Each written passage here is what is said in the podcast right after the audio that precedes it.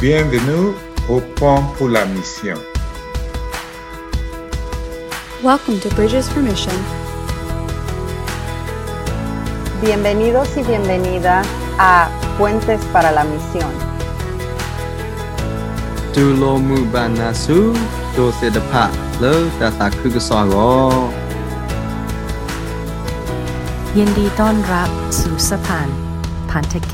prajao. Good morning, Bridges for Mission listeners. We are so delighted that you've joined us today. We have a new episode and um, a new guest as well. And her name is Sharon Yu. You will hear a little bit more about her and conversations that we'll have this morning. Um, as you know, this is a new episode where we look at um, the different sides of partnerships, but really the gems that come through those partnerships and the different layers that the partnerships come um, as we serve and as we embrace short-term mission and have you really um, invite you to the table of short-term mission and what how it impacts your life, how it impacts our life, and cross-culturally how is God calling us um, to continue to do kingdom building. So we're delighted that um, you've joined us from all over, and thank you again for following us. Um, and welcome to this new episode. So let's just get started. Sharon, welcome to the Bridges for Mission um, podcast. Thank you. Can you tell our listener a little bit about yourself, what you feel comfortable saying? So, my name is Sharon Yu. I'm currently a sophomore in college and I'm majoring in psychology and pre law, and I'm minoring in Chinese. And so, right now it's midterm season, so I've been very busy. Wow. Well, thank you for taking a little bit of time um, with us this, today and um, and wanting to share a little bit more about how you got involved in mission and in ministry. If you don't mind sharing that with our listeners. Um, so my dad's also a pastor, so you could say I've been connected with God. I've known God all my life, even from my mom's womb. And I think one of the biggest ministries I take part in is my church, a local ministry. And I take part in the children's ministry and youth ministry. And as when I since I was 13 or 14 in middle school, I've been the church leader for the youth. And I've also done short-term mission trips to Asia as well. But I think my church ministry has really made the person I am today. Wonderful. Thank you. Thank you. Thank you. And one of the things that I omitted to to say is that um, we the two voices that listeners will hear, myself, Reverend Sandra Dorsonville, and then also Nicole Cox. Uh, we are both co-creators of this podcast, and it's been three years.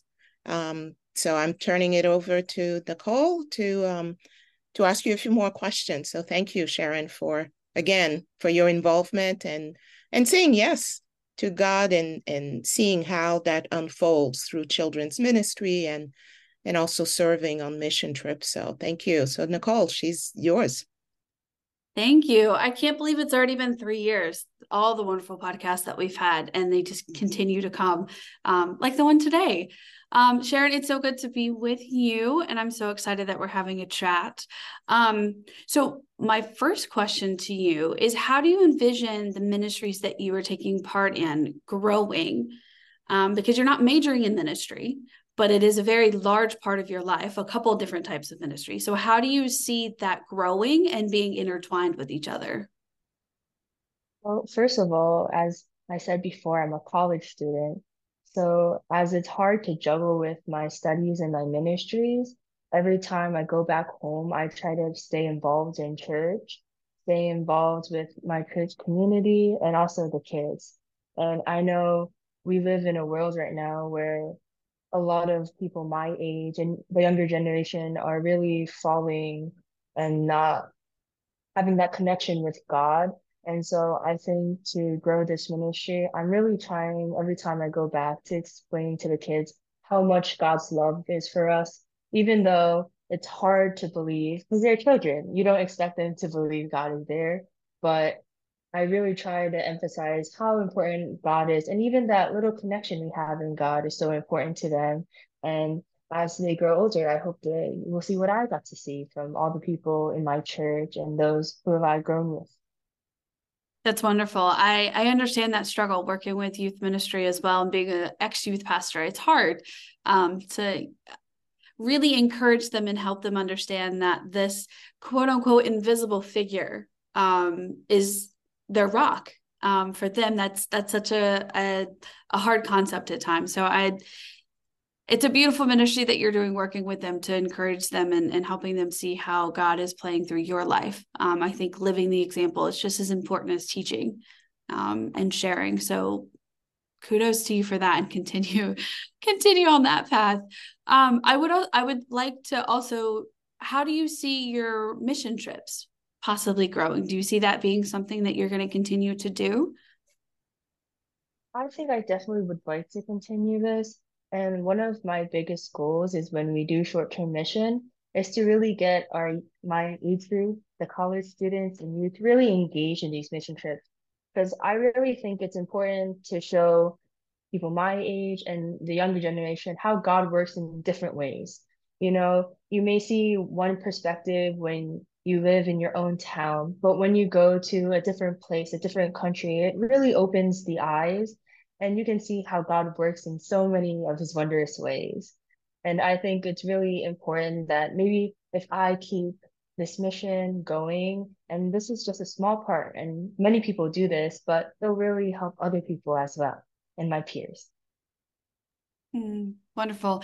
So you keep mentioning age and that you're, you know, you are still in college yourself.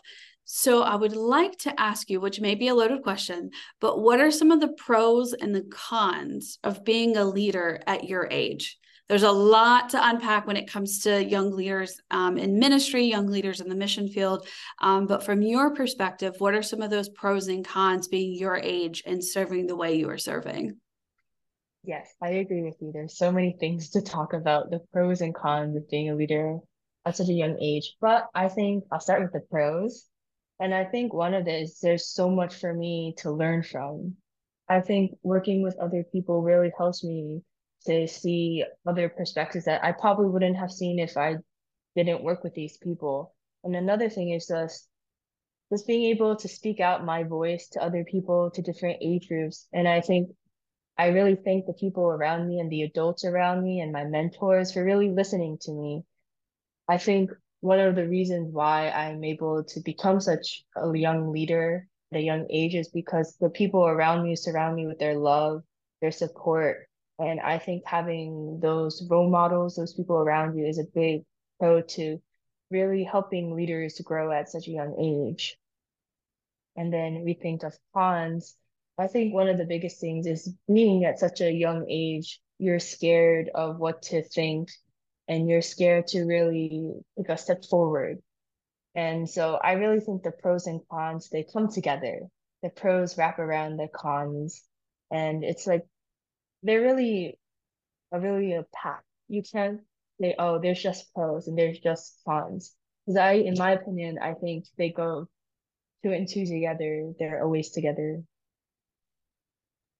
I love that imagery that they they're intertwined. Um, one of the I guess the quotes or things that I usually say is the the um, two sides of the same coin. So you can't have one without the other um, because they are connected in that way. And I I would agree with you that I would say the pros and cons of being a young leader go hand in hand. Um, because if it was all cons, no, we wouldn't do it. It would just it would be overwhelming and we would give up. But if it was all good all the time, then at the same time, you're not learning, you're not growing, you're not experiencing difficulties and struggles to walk through to stretch you and grow you. Um, so I love that imagery that they are intertwined together. Yeah, so- thank you. Thank you for that imagery as well. I was just visualizing it as well. Um, and how both really stretch us. And I would say that's something that even adults and seasoned leaders um, can really embrace. So thank you for imparting that that nugget. Again, those gems and part of the partnerships. Um, as a last question that we have for you this morning, today is how, if you could impart one piece of advice to our listeners, whether they be young listeners or seasoned listeners. Keep in mind that you know the episode is is really heard all over the world from countries in Africa, countries in Asia, countries in Europe, and all. So, if there's one piece of advice that you could impart to young leaders like yourself, what would that be? I think it's just being being excellent in the way you are and really trusting God. I think nowadays it's really hard to maybe trust God. And I think I've learned through my experiences that there's a thing called God's timing. You know, you can't just say, oh, maybe God will do this, maybe God will do that. I feel like God has his perfect timing. And the one thing we could do is really trust him, communicate with him through prayer, singing. There's so many ways you can do that. But by just believing and just keeping good at what you're doing will really help you focus. And I hope the listeners will think that as well. Thank you so much, Sharon. So, listeners, um, you heard the word trust. You were you heard the word, the imagery that Sharon has provided of the, like Nicole said, the the two sides of a coin, but the the pros and cons, just embracing and intertwining with um, themselves. And um, so, we thank you, um, listeners from Bridges for Mission for following us, for um, coming to the table today and um, and listening to what Sharon had to provide to us. What a beautiful gem. Until next time.